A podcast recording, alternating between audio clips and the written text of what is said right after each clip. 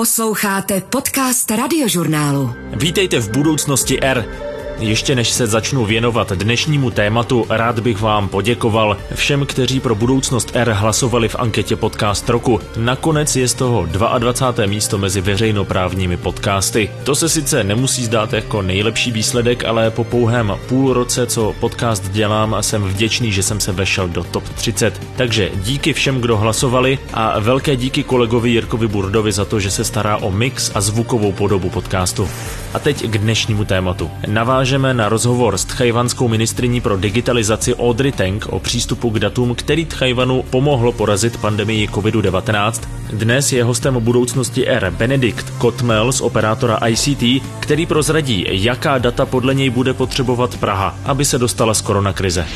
Máme data o tom a budeme mít data o tom, kolik jezdí turistů do Prahy, z jakých segmentů, co si tady kupují, kde se nejvíc koncentrují, jaké služby nebo co se kde nejvíc nakupuje a díky tomu ta Praha pak může plánovat kampaně, může se zaměřovat na to, co tomu městu třeba nejvíc vynáší, do jakých zemí by chtěli si ty kampaně i podle toho, jak se samozřejmě budou povolovat nějaká otevření hranic nebo, nebo přechody lidí. Budoucnost R.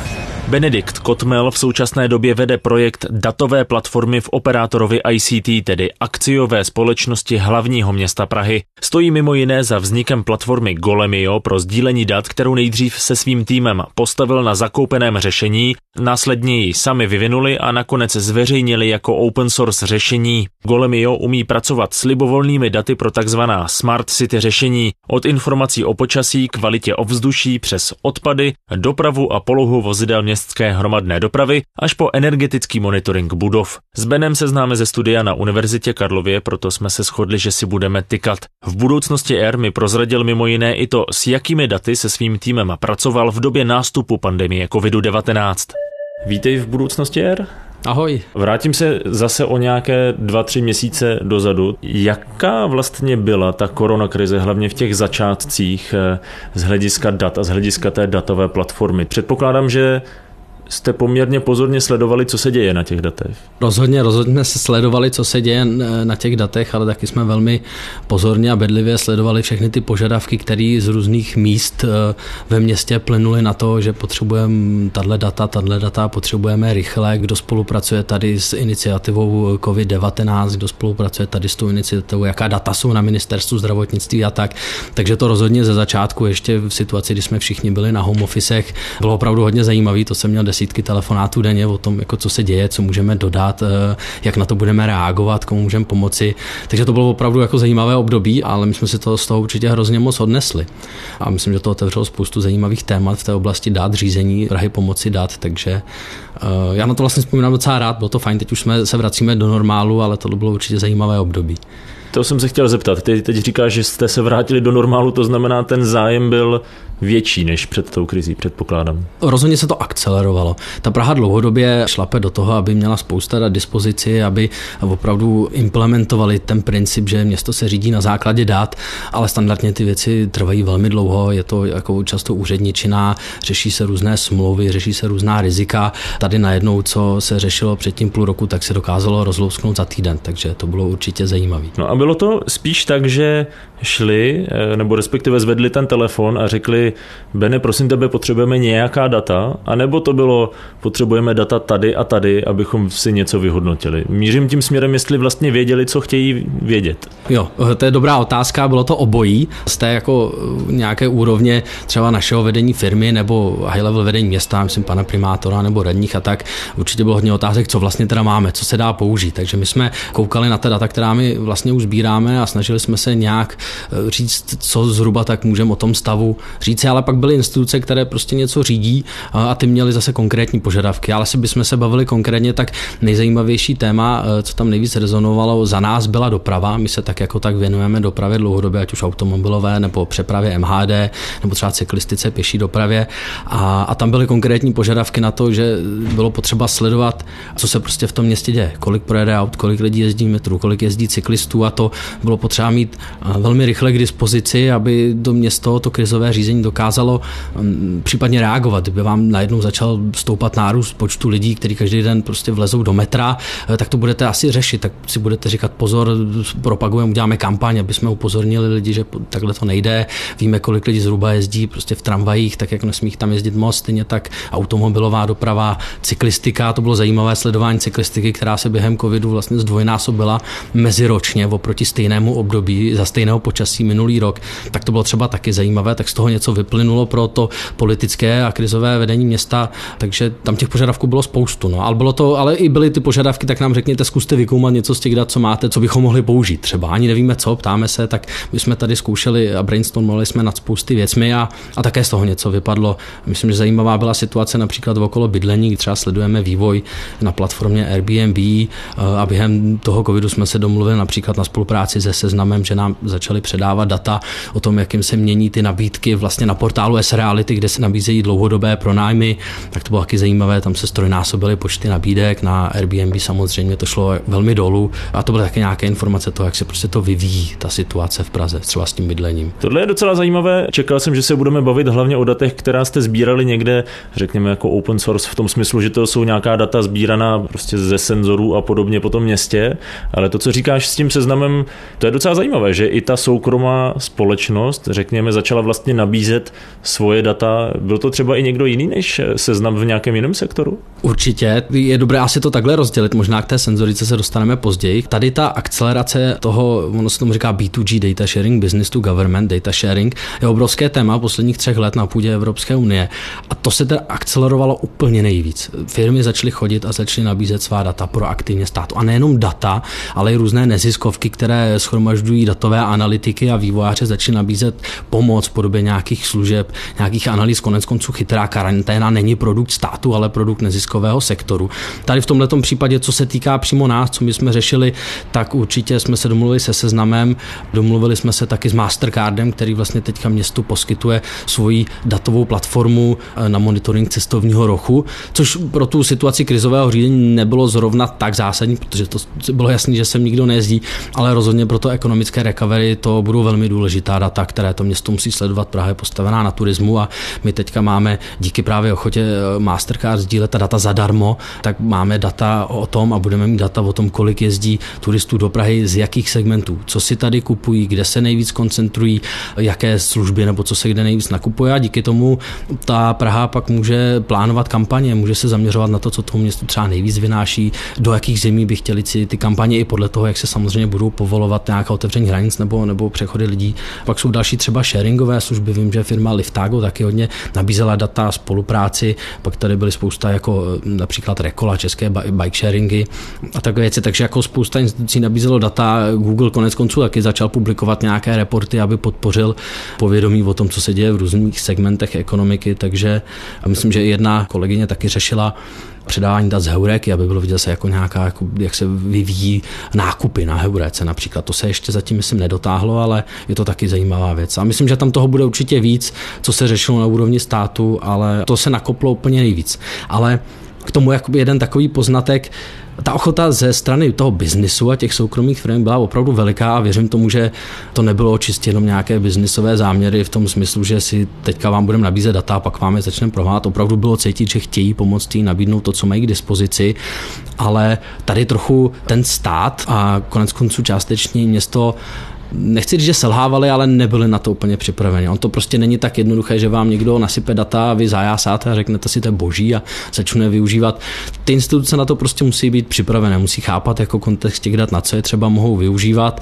Já jsem dobře, že se to stalo, protože se ukázalo, jak daleko k tomu ještě mám. On je to dlouhodobější proces, to B2G data sharing, aby se využívaly data, která vznikají nějak v rámci nějakého biznesu, ať je to car sharing, můžete Liftago, můžete Alza, Heureka, kdokoliv, Google, seznam, tak eh, oni prostě prostě eh, mají spoustu dat jako pro své účely, ale to se rozhodně, to jsou všechna data na území města, na území státu, která se prostě dejí pro něco využívat. Ale ten stát a to město musí vědět, na co to používat. A to nevymyslíte prostě za týden, že si řeknete data skvělý a okamžitě vím, jaký mám nastavit procesy, jako jak to implementovat, komu co říct. Takhle to prostě nefunguje. No.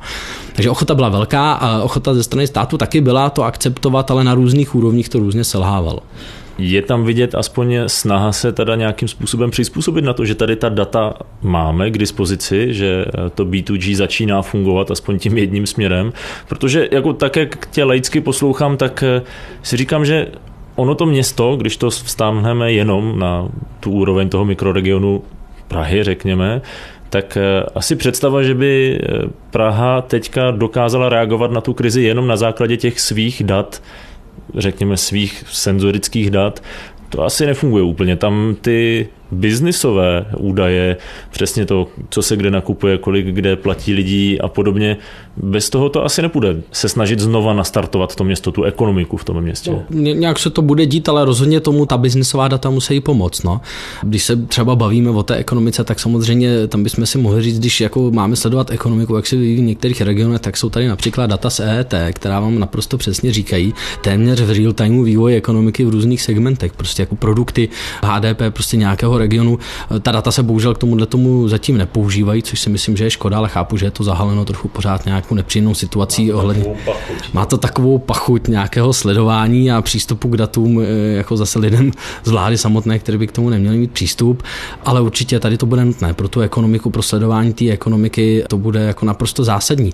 Nás čeká nějaká obrovská recese ekonomická, obdobná, ne větší, než byla v roce 2008-2009, ale ten rozdíl samozřejmě těch 11 let znamená to, že těch dat je násobně víc, řádově víc, než bylo předtím. Předtím jako nějaká data byla, ale v tuhle chvíli se bojíme úplně o jiných, o jiných objemech, o jiných jako objemech informací, co ty firmy mají. Zároveň, když eh, stát nebo město ta data mají, tak eh, můžou asi lépe reagovat i co se týče nějaké pomoci nejenom té ekonomice obecně, ale když se bavíme o nějakých pomocných eh, programech. Mě totiž zaujala dneska informace, že IKEA vlastně vrací peníze, které dostala jako pomoc, řekla, že oni je nepotřebují a že jsou jiné firmy, které je potřebují více, tak i tohle by teda zjevně šlo zlepšit eh, nějakým způsobem, lépe pracovat s těmi daty od těch firm a cílit tu pomoc na základě té zpětné reakce v podstatě. No, no, když to takhle řeknu, tak je to velmi jednoduché, ale samozřejmě v praxi to tak jednoduché není, ale ano, když prostě cílíte podporu a budou si, ať už eh, ve vedení města nebo ve vedení státu, tam budou sedět ty politici a budou rozhodovat, kam budou lejt miliony, desítky, stovky, miliardy korun na nějakou podporu a na to potřebujete mít data, abyste se dokázali dobře rozhodnout. Musíte vědět, kde je ten problém, ať už regionálně nebo v jakých segmentech eh, ten problém je největší a podle toho by se ta podpora rozhodně měla cílit. Takže myslím si, že by mělo opravdu to město by mělo tato data využívat a velmi, velmi aktivně hledat způsoby, jak to využít v tom normálním politickém rozhodování. Platforma Golemio mimo jiné zpracovává i data z takzvaných chytrých kontejnerů. Ty dokážou rozeznat, nakolik je daný kontejner zaplněný nebo jestli jeho vstupní otvor není zablokovaný nějakým rozměrným předmětem. Celkem operátor ICT v pilotním projektu nainstaloval 464 senzorů. Díky datům z nich by mohlo město optimalizovat trasy poplářských vozů a některé městské části už díky pilotnímu projektu upravili frekvenci vyvážení a ušetřili tak. Ten senzor je umístěn v horní střední části toho kontejneru, tak aby to měření co nejvíce odpovídalo té skutečnosti. Ukazoval mi nainstalovaný senzor Ondřej Šárovec z operátora ICT. Tady vlastně vidět ten senzor taková černá krabička. Černá krabička no. Měření probíhá na základě ultrazvuku, to znamená, oni vysílají ultrazvukový paprsek, který se vrací, na základě toho se dopočítává ta hladina. Třeba Praha 1 už po dvou měsících začala dělat změny v rozmístění kontejnerů, popisuje zdeně Krenk z tamní radnice. Jedná se o jedno stanoviště, které bylo v ulici Starkova, kde dlouhodobě ta nádoba byla poloprázdná. A takže teď došlo po dohodě s magistrátem k přesunu k tramvajové zastávce a bylo prostě vidět, že během 14 dnů došlo ke 100% nárůstu naplněnosti. A data ze senzorů si můžou zobrazit i občané města v aplikaci Moje Praha, pokračuje Ondřej Šárovec. U těch nádob, které jsou vybaveny senzorem, tak je vidět i ta aktuální zaplněnost. Takže se může rozhodnout, zda tam ten odpad teď aktuálně ponese, pokud je ta nádoba prázdná, nebo to odloží na jiný den třeba. Posloucháte Budoucnost R. Podcast radiožurnálu o vědě, medicíně a moderních technologiích. Ty jsi zmiňoval, že konkrétně třeba ta data od Mastercard jsou v tuhle chvíli poskytována zdarma, nebo že je poskytli zdarma. Jak dlouho to vydrží? Jak dlouho to ty firmy budou poskytovat zdarma, dokud eh, si za to zase nebudou chtít říct nějaké obnosy? Tak zrovna s Mastercardem máme domluvenou spolupráci na rok. A je, jestli potom Mastercard začne ta data nabízet za, za nějaké peníze, tak, tak začne a buď to tu hodnotu mít bude nebo nebude. Já nejsem zastáncem toho, že by firmy typu Mastercard měli prostě zadarmo sypat data. Oni mají taky své náklady, které jsou s tím spojené a je určitá jako reputační rizika, protože Google třeba data zásadně nezdílí v takovéhle podobě. Byť jsou to jako velmi agregovaná statistická data, rozhodně tam není možné jako někoho identifikovat a neporušuje to žádné zákony, tak potom, když to tu hodnotu pro to město bude mít, tak se ta hodnota určí. No. Pokud prostě potom přijde a lidově řečeno to prostě napálí, tak to napálí a město si řekne, že to nepotřebuje. Ale to, že se to teďka otevře, ta spolupráce a ukážou se ty možnosti, já vnímám jako velmi pozitivní, protože doteď, pokud nemáte ten dlouhodobě ten přístup k těm datům a nedokážete to nacenit, nedokážete to říct, pak vám někdo řekne, nám tady nazdílím data za 100 milionů nebo za milion a vy vlastně vůbec nevíte, protože nevíte, jak ty data vlastně můžete použít. A když vám ta data ukážou, tak vám to tolik neřekne. Vy potřebujete to fakt vyzkoušet, jestli vám to říká to, co potřebujete, jestli vám to fakt pomohlo a jestli potom ty výsledky těch rozhodnutí na základě dat k něčemu vedou.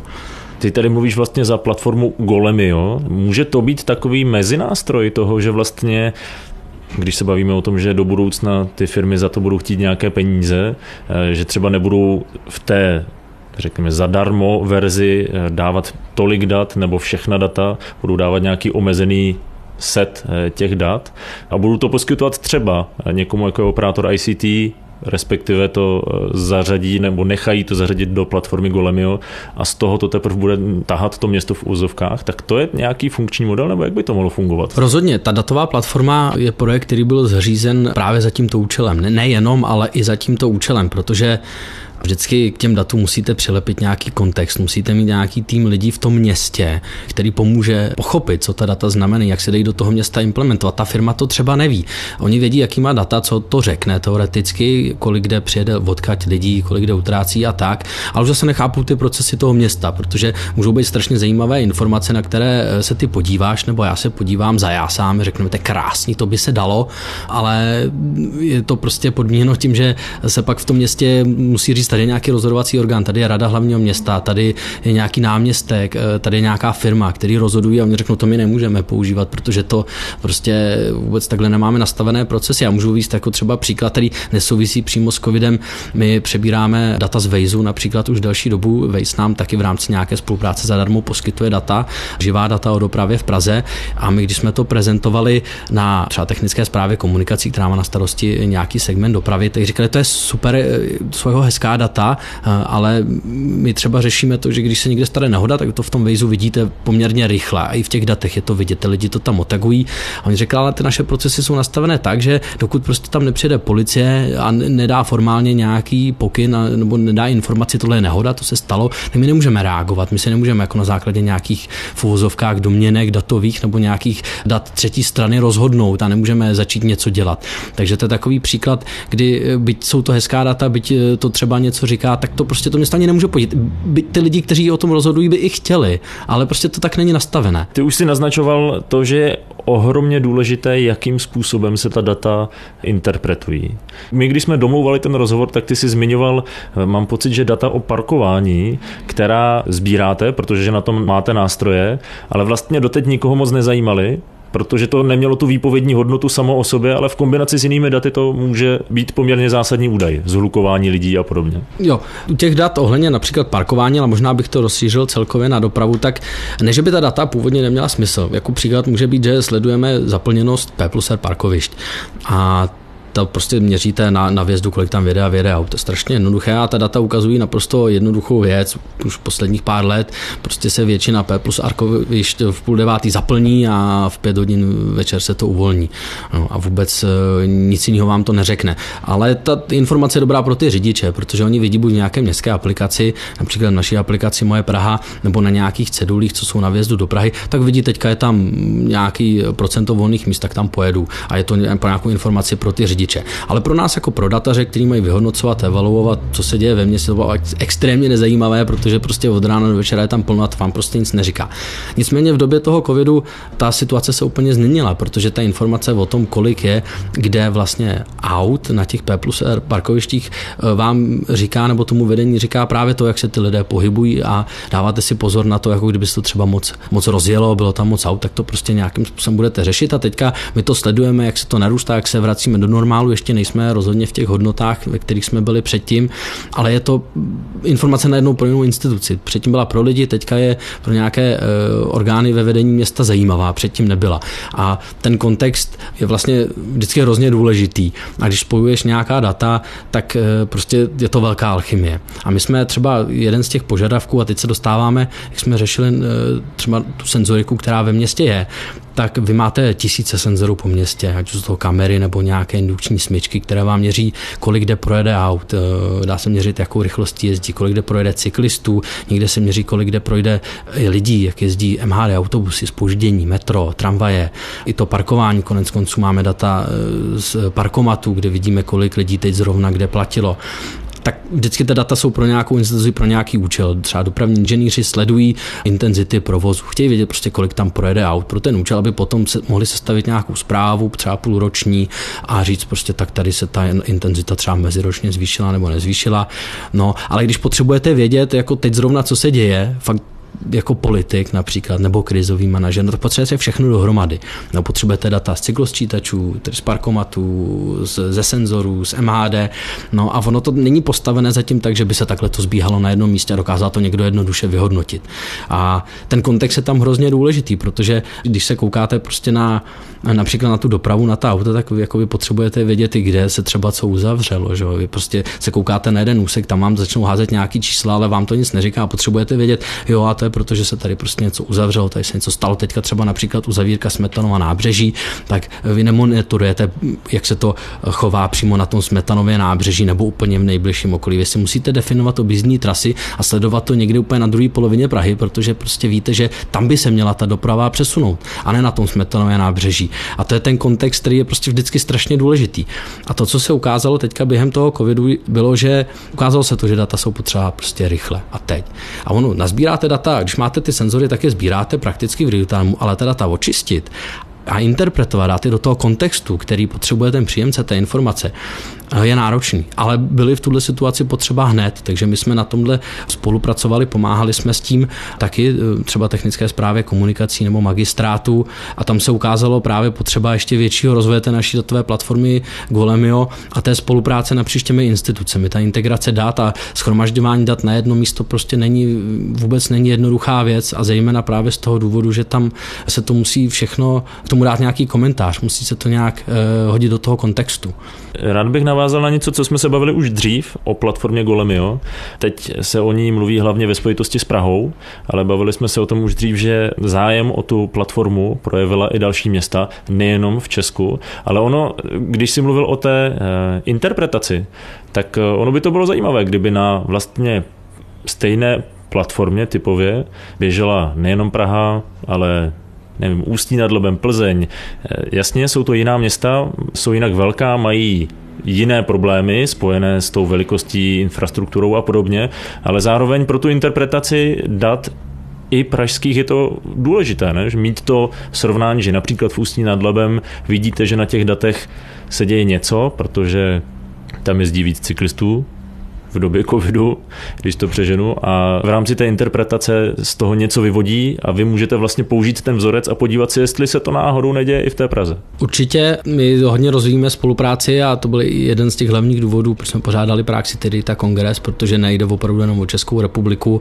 Z hlediska těch smart city dat a, a těch dat, co většinou řeší město, tak se to řeší podobně napříč celým světem. Proto jsme dělali mezinárodní konferenci, kde jsme si právě vyměňovali ty praktické zkušenosti s tím, jak to funguje funguje.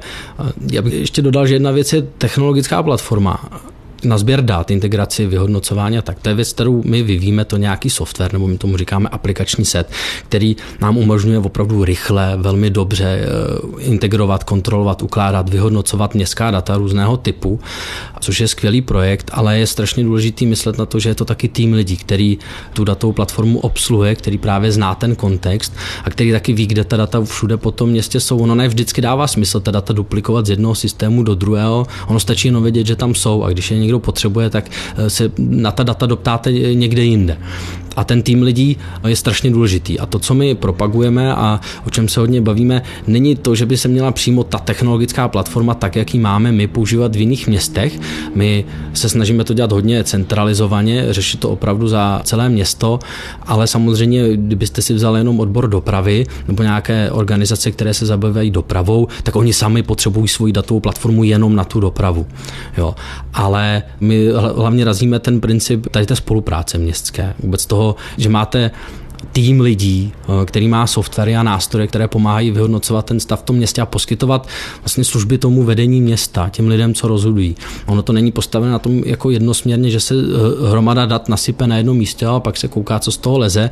Ono to musí být postavené na tom, že na konci máte toho uživatele, který vám řekne, takhle ta data chci poskládat, takhle je chci ukládat, tady mě zajímá jenom týdenní data, tady mě zajímají denní data, tady to chci vidět na mapě, takže je to hodně o tom nabalování těch služeb nad těmi daty. A na to právě potřebuje ten, ten tým a na to potřebujete tak nějaký institucionální rámec nebo nějaký organizační rámec, že prostě se ví, že tady je ta platforma, do které se může sahat celé to město, všech těch jako stovky tisíce úředníků z celého města si můžou do té platformy sahat a ptát se na nějaké eh, informace z té datové platformy. V úvodu jsem zmiňoval minulý díl budoucnosti Air s Audrey Tang, tchajvanskou ministriní pro digitalizaci. Ta mi vysvětlila, proč je podle ní důležité, aby vláda byla v situacích, jako je pandemie COVID-19, transparentní, co se týče informací a dat o nákaze. Jedině tak mají podle Audrey Tang země šanci takovou situaci překonat podobně jako Tchajvan, kde zaznamenali jen něco málo přes 400 potvrzených případů koronaviru a jen jednotky úmrtí, vysvětlila v budoucnosti R Audrey Tang. Posloucháte budoucnost R. My jsme se bavili o datech v souvislosti s COVID-19. Třeba právě Audrey Tang, tchajvanská ministrině pro digitalizaci, hodně razila open source přístup k datům. Tady v Česku, byť se hodně mluvilo o statistikách, eh, hodně se sledovali klesající, stoupající počet případů, tak eh, jsem neměl úplně pocit, že by tady to fungovalo nějak úplně open source. No, otevřenost zdravotnických dat je velký problém, který se v open datové komunitě řeší už léta.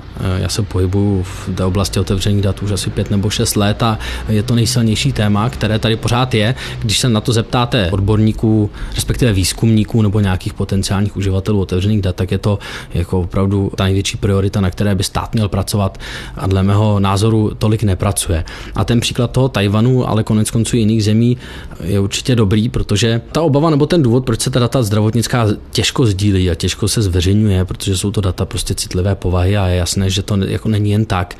Ale ten přístup, který volí na Tajvanu, je ten, že oni zveřejňují data a dávají k tomu, ale jako velmi si dávají pozor na ten kontext. To znamená, sami nad tím přemýšlí, co to těm lidem asi může říct a sami k tomu to dodávají prostě nějaké ty informace, které to pomůžou pochopit. Ono jako ta desinterpretace, které se často ten stát nebo město při publikaci otevřených dat obává, eh, je oprávněná. Ono se to může stát stát, že si to někdo opravdu špatně dezinterpretuje a tím poškodíte například nějakou nemocnici nebo, nebo samo ministerstvo zdravotnictví, ale je to těžká úloha, na které to ministerstvo tady v tomhle případě by mělo určitě pracovat. Data se nezveřejňují určitě v takové struktuře, v jaké by si to představovali výzkumní pracovníci. My jsme například spolupracovali i nadále spolupracujeme s IDEA, což je výzkumný spolek při CERGE, což je nějakých 29 odborníků na, na problematiku nějakou modelování, šíření pandemie a tak, tak ty určitě nejsou vůbec spokojení s tím. Oni mají připravené modely, které když nasypete těmi daty, které potřebují, které právě to ministerstvo zdravotnictví nezveřejňuje, tak by dostali mnohem, mnohem přesnější data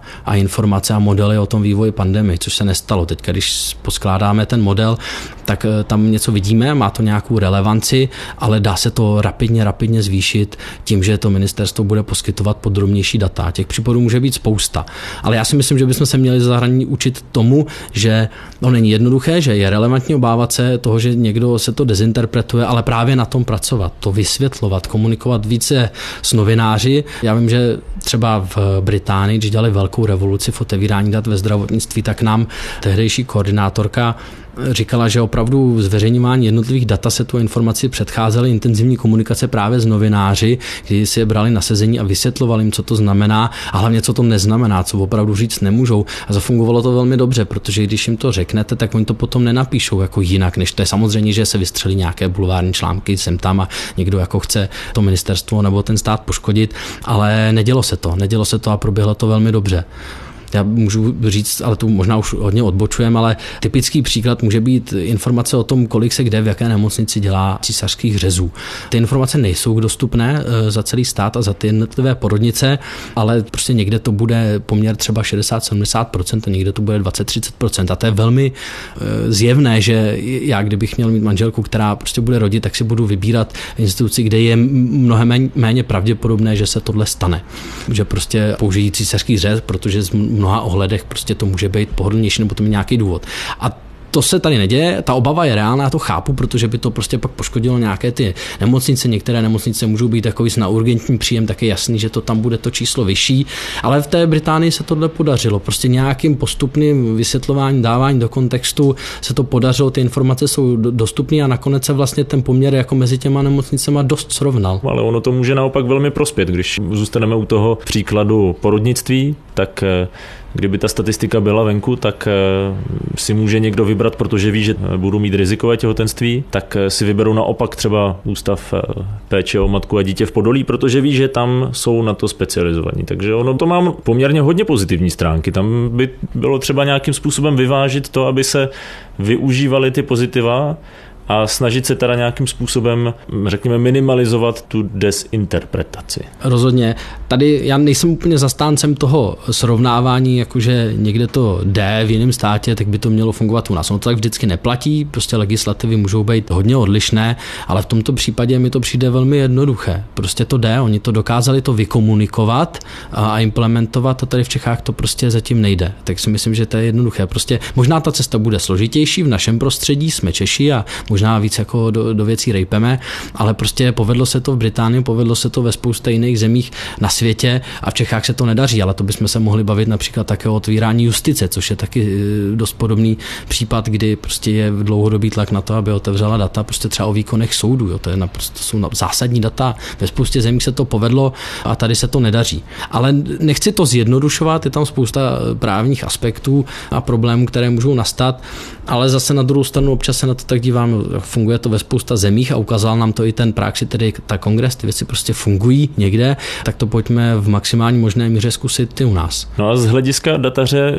vidíš to pozitivně, že tyhle případy, kdy eh, zcela zjevně ta data umí pomáhat, eh, dají se využít i v takové situaci, jako je pandemie a podobně, tak eh, mění se ten přístup? Myslíš, že se to učí? Třeba i tady ta samozpráva? Určitě. Já zase, aby jsme nebyli jenom negativní. Ono se toho hodně změnilo za posledních pět let. Třeba tým eh, otevřených dat na ministerstvu vnitra velmi intenzivně pracuje na těch věcech, které nejsou tak jednoduché. To jsou změny legislativy související s otevřenými daty.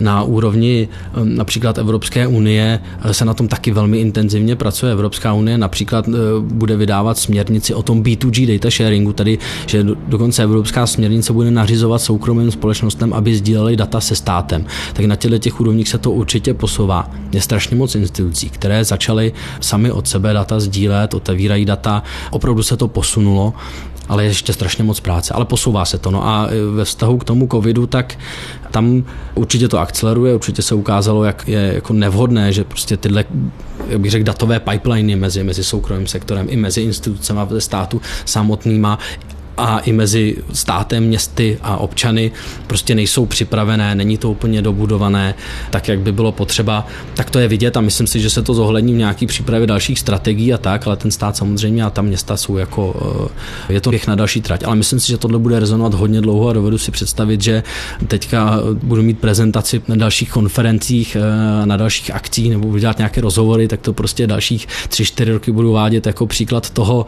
Pozor, když tady byla tahle situace, tak víte, že to nefungovalo, tak si na to vzpomeňte a pojďme na tom zapracovat. Oni ty krizové situace takový efekt prostě mají, mm, to je úplně stejné jako s povodněm, a když byli v Praze, tak prostě se stala nějaká věc a poté se investovali prostě miliardy do nějaké infrastruktury, která má eh, pomoci zabránit té situaci, tak to se bude dít s těmi daty rozhodně. Děkuji za tvůj čas, děkuji, že jsi přišel do podcastu, respektive my jsme přišli k tobě do kanceláře s krásným výhledem, tak eh, děkujeme za příležitost. Jo, já určitě strašně moc děkuji za pozvání. Příště bude hostem budoucnosti R ředitel Toyota Central Europe Czech Martin Peleška. Zbrzdil koronavirus rozvoj vodíkových aut v Evropě a kdy se v Česku svezeme prvním vozidlem na tento pohon. Budoucnost R poslouchejte a stahujte zase ve čtvrtek v aplikaci Můj rozhlas, na webu radiožurnál.cz, ve Spotify, Apple Podcast a dalších podcastových aplikacích. Z budoucnosti R se loučí Vojtěch Koval. Poslouchali jste Budoucnost R. Podcast radiožurnálu o vědě, medicíně a moderních technologiích.